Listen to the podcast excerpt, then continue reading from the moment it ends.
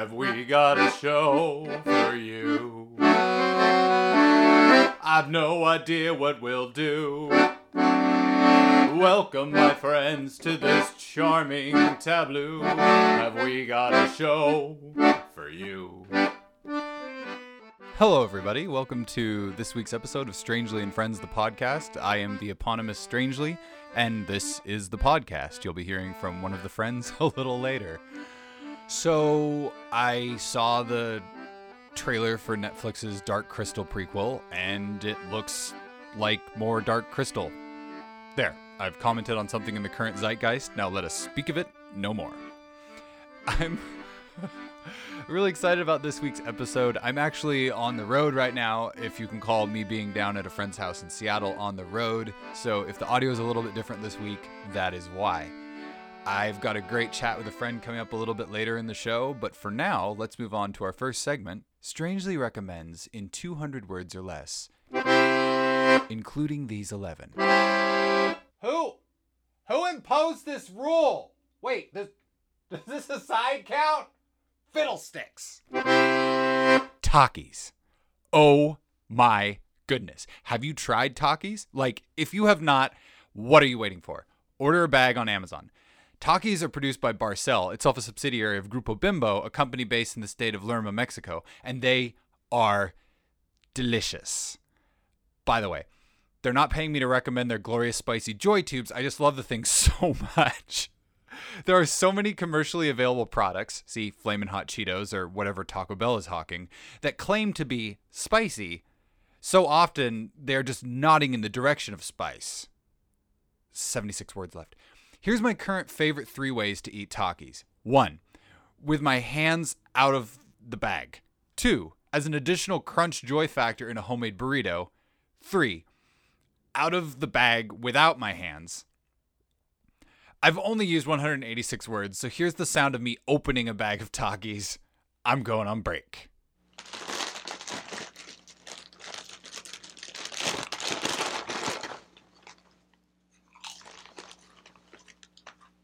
Don't you hate it when people eat on podcasts? So I am sitting here with my dear friend Ariel Schmidtke, who is a aerialist, show director, show writer. You also make shadow puppets. Can you, for the listeners at home who have not had the benefit of knowing you for, we calculated it was 13 years last night, can you describe sort of your artistic, like what you do artistically? Um, I don't know. I don't really even know how to explain that to myself most of the time. Um, I have been leaning more towards saying I am a show director and creator. Um, because though I do still perform, I feel like the thing I take the most enjoyment from is writing full length uh, performance pieces that are a mixture of theater and circus and puppetry and dance um, that kind of all revolve around some sort of narrative arc, usually music driven from um, an album that I enjoy. Uh, and then I put all those pieces together and make a show and usually perform it either by myself or with other people. So, your process, which I've gotten to watch happen several times, where you find the music 1st Mhm. and then make the show, I feel like that is in some ways different than a lot of the people in our community who kind of have an act or a show idea already building and then go find some music that sort of slots in or they get somebody to play live music. What about the music first approach do you like? Like, why is that compelling to you? Yeah, I feel like that's kind of the like chicken or the egg question or with musicians like do you write a piece of music first or do you come at it with the lyrics 1st People often ask performers, do you come up with your choreography first or and then set it to music or do you find music and then create your choreography around that? And I am always the latter. Um, I think that for me, movement and emotion for a piece has to be sourced from what I'm listening to. Um, and I really like that collaboration between using another artist's work as well and creating a visual aspect to it. Um, so yeah, all of my work I've started with something I've listened to and something that's felt particularly evocative, and then drawn from that to create something to go alongside it. So is it like are you are you seeking out music that you think might fit the kind of work you want to create or is it just sort of like you're driving along in your truck listening to KEXP and you hear something and you're like, "Ooh, maybe this." Um, I mean, I think it's mostly hearing things. Uh, Esther, who is my primary performance partner, uh, we actually kind of forged our friendship by the fact that one time we went to a show together and I happened to have Joanna Newsom's Ys that I was carrying around with me because I had just bought it at a record store. And she looked at it and she was like, Oh, I've always wanted to create a performance based off of that. And I was like, Me too. And then we were like, Okay, let's make this. And then it took about 10 more years. but then we finally came back and I was like, Esther, we're never going to be living in the same place long enough to make this performance. Let's do an artist residency and let's take this piece of music and let's write a show to it. the name of that album I I'm inclined to go with your pronunciation now as East. Uh, I just had a conversation with my bandmates in Hell in America about this, and we were we were talking about that album, and I told them that like when I first saw it, I thought it was pronounced wise, mm-hmm. which I mean, both have the play on words. yeah. Wise or ease. one of my bandmates was like very insistent that it was pronounced like Yeesh. yeesh. Which is that like is there like a like a is there like a rift in the Joanna Newsom fan community that some people are like it shall be pronounced this way. I don't know. I know about 100% that is pronounced Ys because it's based on the mythological French city of Ys. Mhm. Um, and that is how the French pronounce it because I've been to the city that is bordering where the sunken city is supposedly supposed to have been. That sunken city is is that like an Atlantis thing like a French is it like French Atlantis? yeah, it's a really good story. Have you heard of it? No, I've never I've never heard that. I've listened to the album but I've not like dug deeper on the sto- What is the story of Ys? Um, so it is very Atlantis based. Um, there was, and I might get the pronunciations of these names wrong, but there was a king, King Gradlon, because this is all from Brittany, so it's the old Breton language. Um, and he had a daughter, Dahut, uh, and she was very lascivious, and he would try to hide that from their subjects, but um, at night she would take home lovers who came came to the kingdom um, but when she was making love to them she would make them wear this mask and then in the middle of the night as they were sleeping the mask would close on them and suffocate them to death Oh my god. It's like the worst goosebumps ever. um, and then in the middle of the night she would take them and throw them off the cliff into the waves Mhm. uh, but one day a rider comes to town and she is immediately completely taken with him. Um, and she takes him to bed and he tells her that he doesn't want to wear the mask so because she loves him so much she doesn't make him wear the mask. But then he turns on her because he wants the keys to the city which her father wears around his neck. And the entire city is a walled city. There's only one gate um, and that protects it from the high tide which would inundate the city if they were to be opened and so because she'll do anything for this new person she goes to her father's sleeping chamber and takes the keys and then gives them to this rider. And in the middle of the night, he reveals reveals himself to be the devil. And then he goes and opens the keys in the middle of a raging storm, mm-hmm. and the entire city is taken over by water. And her father, caring so much about her, tries to save her by riding over the waves on his like magical horse. Uh, but the horse keeps on sinking and keeps on sinking and then all these other angels or something come out and they're like leave her behind leave the sinning daughter behind and so he finally uh, drops his daughter into the waves and then the horse is able to gallop across the water and escape and then he goes and takes up in Quimper, another city in France and oh my that is God. the story. That is. Wow. It's like a very French Atlantis.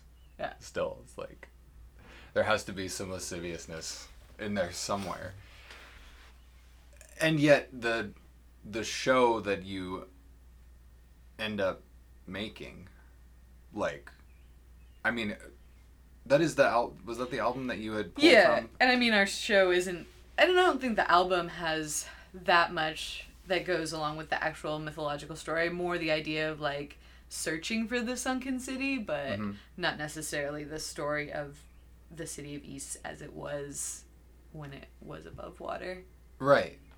But that's still, it's like this idea of like that informs Joanna Newsom, Mm-hmm. and Joanna Newsom's like exploration of that informs you Right. and Esther wearing like bear and monkey costumes Uh-huh. in this uh, like circus show.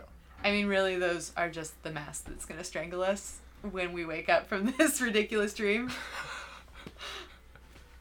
Well, hearing the two of you talk about wearing fake fur while doing incredibly physically active things, like it was almost a mask Quite a that poor strangled, choice, yeah. strangled you. But you don't make your living doing circus stuff. Like, wh- you've also worked in education, Mm-hmm. and that comes like, why do you work? What is the connection there for you? Because it seems so different to be like going to a school, working with kids uh, particularly I know you like to work with sort of like underprivileged communities and things like that. Is there a connection between those two things for you? I don't think there's entirely a connection. I think at some point in my life I would love for there to be a connection. Um, I mean, I'm interested in education because I think that we need to be giving youth opportunity so they can become great people and try to fix all of the things that we've kind of made a mess of in this generation. Um, and I think that so many of the kids I worked with are already changing the way they think and are so much more open minded than many other generations. And I think that they show a lot of potential. Um, and I think maybe the closest place where I can tie them together is that, like, what I am searching for in performance is this idea of, like, giving people a voice and a way to express their feelings and what they're going through. Mhm. Um, and so I have done some performance work with kids in which like I have talked a lot about how performance isn't just like this way to get attention. It's a way to share what you've been trying to say. And it's this moment in life where all the attention is in fact focused on you and it's supposed to be focused on you and not necessarily in a self-centered like I want everyone's attention sort of way, but I have something important to say and I need people to listen in this moment. Um, and so I think that is like the grander vision for how those two things might be connected. But in general, I just enjoy working with kids and getting to see all of their amazing ideas and the things that they're capable of doing.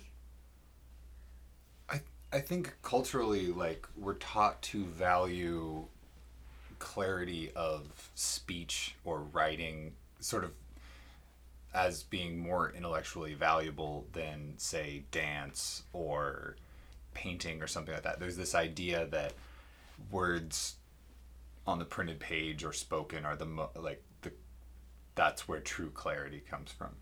And I like hearing you talk about this idea of finding a voice when almost every performing thing I've seen you do has no text, no words. Even the story is sometimes difficult for an audience to follow because it's all in this like physical space where it's the emotion is communicated through how your body moves and interacts with things like juggling props or trapeze or whatever. And so to hear you talk about wanting to give voice to kids or sort of people who don't have a voice and the kind of work that you're making is this sort of unvoiced thing it's it's such a cool idea to think about like sort of exploring the spaces where people are speaking without speaking Yeah. and even like getting a wider play for someone else's voice by using Joanna Newsom's music. You're sharing her music. I think oftentimes with audiences that are not aware of her. I, I remember being on the length of rope tour with you and just like a lot of the places that we played i don't think joanna newsom was high in most people's playlists. She's kind of this odd thing musically that's somewhere sort of between almost like slam poetry and music mm-hmm. in a way. Like her voice is just goes all over the place. Are there other albums besides east by joanna newsom that you just like you're kind of they're kicking around in your brain and you want to sort of move to them performatively Yeah, I mean, right now the big one is Esther and I are working on a new project for uh, late summer, early fall. Um, and we both have really, really been enjoying this album by a woman named Haley Heynderickx. Um, and she's a Portland based singer who has uh, just one album called I Need to Start a Garden. Um, and it's this really, really lovely album that, like, my main takeaway from it is kind of this idea that things are ephemeral and you can have them for some short amount of time and then they're gone, but that their importance Mhm. isn't based off of how long you had them. And I think that that's a really beautiful metaphor for performance itself because performance is one of the few forms of art that you can't ever have a physical copy of. Um, even like filmed replication, you know, it's not the same thing as sitting in a room watching a performance. And that performance, even if you go to it multiple times, will never be entirely the same. Uh, especially in circus performance, where tricks are so challenging that the likelihood of making a mistake and not being able to repeat it exactly is super high. Um, so I felt like that album just paired really well with the idea of what we're creating in general. We're creating this shared moment that doesn't last outside the runtime of the show, yet you can hold those moments in a memory for a really long time and like be entirely changed by a particular performance. I can't remember where I read this quote, but it's something about circus is memory made physical or something like that. Something to that effect because like even the way like a circus arrives and performs and everything like that. It's just it it is it's it's even more ephemeral than something like theater because like in a traditional theater there's a building and with a circus like this thing just kind of appears either in a field or maybe in a building but the building isn't purpose built for that especially a lot of the circus that we did when we were younger and still do. It's these sort of converted warehouses or you know old uh, factory spaces or something like that. By the way i know you just got a grant for the new show. Congratulations. What is the grant? I'm curious about that. Uh, it is from 4Culture. Esther was the one who applied for this, um, so she knows more about it than I do. They're a King County based, relatively large granting organization. Like, I think this year there were 80 recipients of various amounts of money. Um, it's a project based grant, so you didn't just get one specific amount of money, you had to create a budget and then base what you needed off of that. Um, but yeah, we it's a project grant to work on a new show. That's so cool. And the this arts organization, like, are they specifically trying to just make more art happen, or do they have like a particular mission of types of art? Um, I don't actually know because Esther did most of the work for this grant. Mm-hmm. Um, I think they give grants to many different people because it's more culture based than just arts. So I think Mhm. it's pretty widespread what they do. That's so cool, though. It's it's always exciting to hear about a fellow North American, particularly American artist, getting a grant because there just aren't nearly as many grants and arts funding and things like that as there are in say Europe or Australia, where a lot of our friends work. That mm-hmm. it's you know like in some of these places, just being an artist, you almost get like a stipend, Right. and you know because art is so subjective, it's sort of like you just say you are and then you are. Sort of. I guess that's actually how both of us became artists. We just woke up one morning and we're like, I shall do this thing.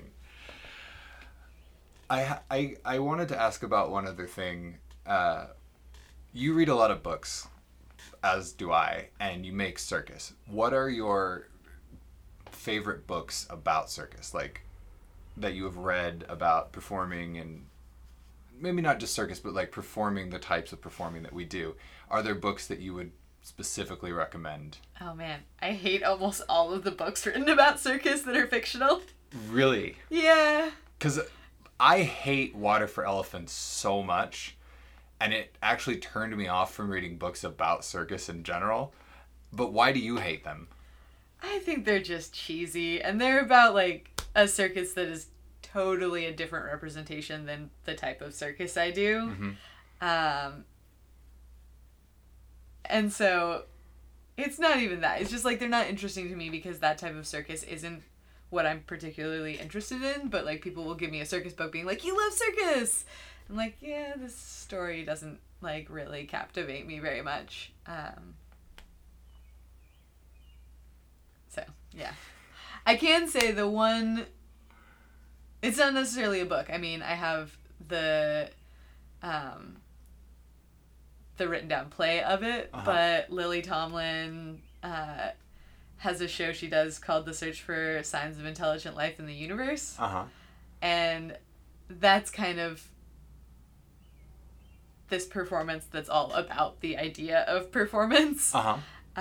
Um, and I think that is what has been one of the most inspirational pieces for me with being a performance creator. Um, there is a scene at the end of the book where one of her characters is this homeless woman, and she ends up escorting these aliens all around Earth and taking them to various things to try and give them the experience of Earth. And they all go to a play together Uh huh. and she is watching the play but at one point she notices that the aliens are just watching the people and throughout the whole play she's been making this comment about she holds up a can of soup that she found in the gutter and she's like art soup art soup asking the question you know based on andy warhol like Right. what is art at the end of her play she ends with asking the aliens like why were you watching the audience the whole time? And they said, and this is paraphrasing, not exact, but to watch a group of people sitting in the same room laughing and crying over the same thing, Uh huh. uh, the play was soup. The audience, that was art. I can't think of a better note to end this on. Thank you so much for talking to me. Where could people find your? What is your Instagram? Uh, my Instagram is shadow underscore tarot. Um, that's just mostly um, cutouts of tarot cards that I've been doing to make shadow puppets out of. Mhm. Um, I also have a website that has more of my like full range of performance, which is a length of rope.com. Um, also for work that Esther and I are specifically doing together. Um, we are at afraidnotcircus.com. I will let people figure out how best to spell that. Wow. Thank you so much.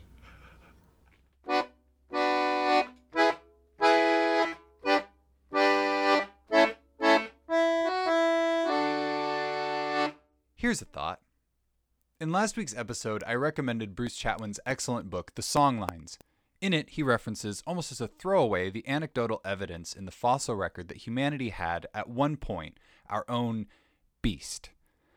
That is, a creature that had specifically evolved to hunt terrestrial primates, our ancestors. There is even a sort of modern analog. A troop of baboons will sometimes seek shelter from the below freezing temperatures of southern Africa in caves. This being done in full knowledge that there are families of leopards living farther back in those same caves. The trade off seems to be the simple math of the entire group dying of exposure or perhaps one or two sick or old members being picked off by a leopard. The leopards tolerate the annoyance of these baboons on their doorstep because they serve as a convenient larder during colder weather. But back to the beast. The idea that a particular species of big cat, possibly one of the Macrodontinae, I really hope I pronounced that right, probably didn't, the family which includes saber-toothed cats, rose to prominence as predators around the same time our ancestors came down from the trees, and their bones have been found in conjunction with those of our ancient kin. I find the idea so seductive because of the possible connections with our own almost genetic memories and ideas of fear of the dark or the adversary. It's almost as if we still remember a time when something was specifically targeting us, and it has carried down into our modern ideas of the devil. Even the Bible refers to the devil as a roaring lion, seeking that which he may devour. Perhaps we fear the dark because on some level we know what used to be in it. Getting back to those baboons and their seeming willingness to lose a few of their number to the monster at the back of the cave, I cannot help but wonder if such a symbiosis. Symbiosis? Symbiosis. Let's go with symbiosis. I cannot help but wonder if such a symbiosis might be the genesis of our own practices of ritual sacrifice. Now, this is entirely my own musing and not found in Chatwin's book, but what if? If you think about it, sacrificing a few of your own tribe to a devouring lion in that the rest might live in his dominion seems like a reasonable trade. And it's not a far jump to spin that out into a desire to appease a god with the death of a kinsman. All the better if you can borrow a kinsman from somebody else. I have no particular basis to back up this particular idea other than my own reasoning, but it makes a compelling thought if I do say so myself. I need more coffee.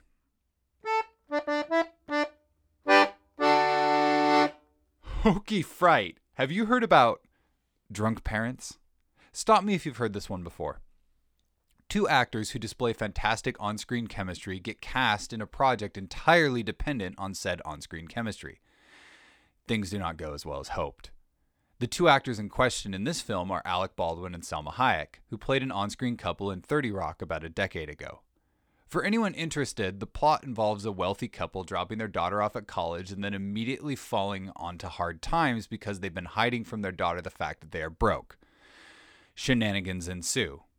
Where this film works best is the quiet scenes between the two leads. Baldwin and Hayek do have a kind of delightful screen chemistry that comes from two seasoned performers chewing up the scenery together. It's just a shame there is so little for them to chew on.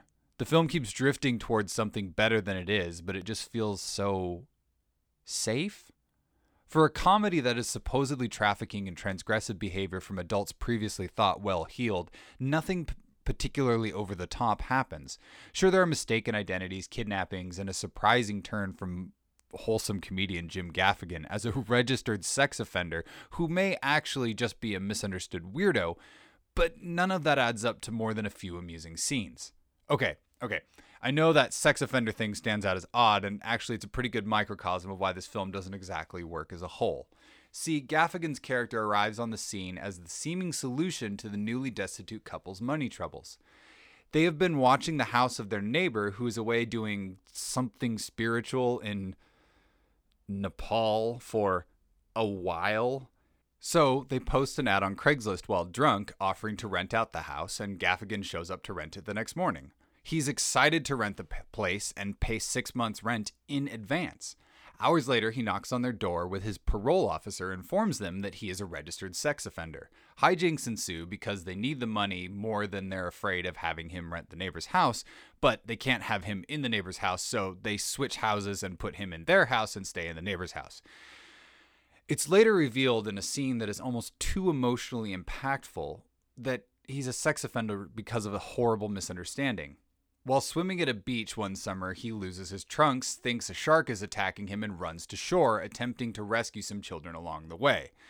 Naturally, a naked Jim Gaffigan galumphing out of the surf holding your children is not a good look. So he's a registered sex offender. Gaffigan's performance in the scene is so good, you actually find some pathos in this ridiculous story. The problem is everything else the character does. He's always being creepy, perverse, and, well, just plain odd. It undercuts the emotional revelation of a dude who's had a hard life after a simple misunderstanding. I don't care if you want to have a creepy sex offender or a pervert or even a pedophile as a character in your film, but at least give the character some consistency. The emotional punch of the scene when he reveals his, for lack of a better term, origin story is erased by the fact that at no other point does he really seem like a good guy. He's nice to the family's daughter when she shows up, but we've only ever seen him acting creepy beforehand, so it's a worry that he's going to do something horrible. I could go on, but I think I've made my point. People can do surprising things, things that change our perceptions of them. Characters can change, grow, or devolve, but it needs a consistent direction. I'm curious if that is why this film was delayed from release for almost three years before getting put out on video on demand services. Perhaps they were going for a screwball comedy anchored by two Academy Award nominees and then ended up with an odd mishmash of real emotion and dark humor. It's an unwieldy film, to say the least. I'm not saying it's good, but at least now you've heard about it.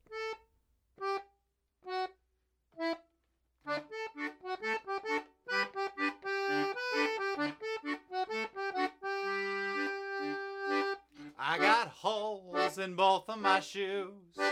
My body feels like one giant bruise. I don't got no time to snooze, but hey, that's the life I choose. I know I act like I got nothing to lose and can barely afford to buy my own booze, but I've got a secret and it's the glue. I'm uh, backed up by the very best crew. I got friends around picking me up when I am down. All these folks who keep it real, even when it's hard to deal with the feels. I got friends around. Listen to that sound of all the people who keep on trying to create beauty, though we're still dying.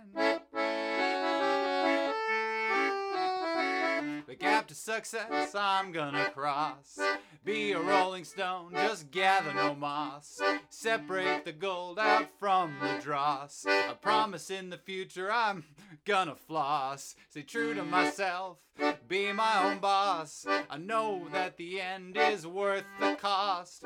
All you can afford is the Demetas. Without a rhyming dictionary, I'd be at a loss. I got friends around picking me up when I am down. All these folks who keep it real, even when it's hard to deal with the feels. Those friends around.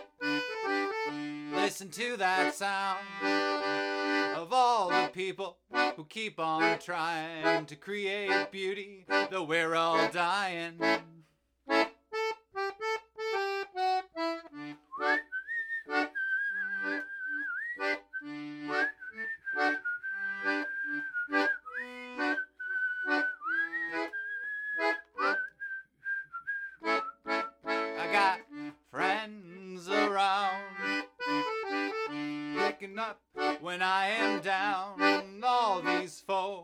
Keep it real, even though it's hard to deal with the feels. I got friends around.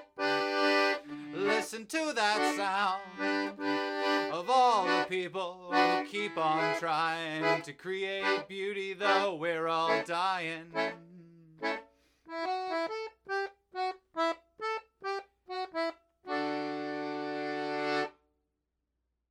Thanks so much for listening to this week's episode of Strangely and Friends, the podcast. If you've got a question for me or you'd like to send me a $100 bill or an odd piece of taxidermy you inherited from your weird uncle, you can send that stuff to Strangely, 1000 Harris Avenue, Bellingham, Washington, 98225, number 21. If you ask me a question in your letters or postcards, I will answer it on air on the podcast. And if you send me something weird, I'll talk about it on the podcast. Usually, Strangely and Friends is recorded at Sonic Suitcase Studios in fairly fine, fiscally responsible Fairhaven, Washington. Sonic Suitcase Studios is located in the Morgan Block Building, part of the People's Land Trust. This podcast is made possible by my incredible supporters on Patreon. Folks, like, the Patreon support is the lifeblood of my artistic existence right now. If I didn't have the dependable income of people supporting me via Patreon, I wouldn't be able to survive. It's crucial for artists to be able to have at least some dependable income and things like Patreon make that possible. If you're not into supporting me, I would highly recommend you check out my friend Sarah Patreon. It's patreon.com slash Sarah Shea. She makes awesome music and also does some fantasy writing, which if you support her on Patreon, you can encourage her to do more of the latter. So yeah, check out check that out. Check out my Patreon, but also check out my friends. I'm I'm trying to use this podcast platform as a way to sort of feature other artists that I respect, and Sarah is definitely tops. So go check that out. So there is a string, and he walks into a bar and he asks the bartender for a drink. And the bartender's like, I'm sorry, I don't serve string. And the string's like, Wait, what, dude? You're not gonna serve me? I just, I'd like a drink, please. The bartender's like, No, I don't serve string. Quit asking me. This the poor little string is just like, Man, I'm parched. Can you at least give me a water while I sit here? And the bartender's like, No, get out of my bar. I don't want you here anymore. So the string leaves and goes out into the alley. Rolls around a little bit, gets a little dirty, maybe ruffles himself up a little bit, and then he hobbles back into the bar goes, Excuse me, sir. I'd like a drink. The bartender looks at him a little quizzically and is like, Wait a minute. Aren't you that string that was in here just a few minutes ago? And String perks himself up a little bit and goes, No, sir. I'm afraid not.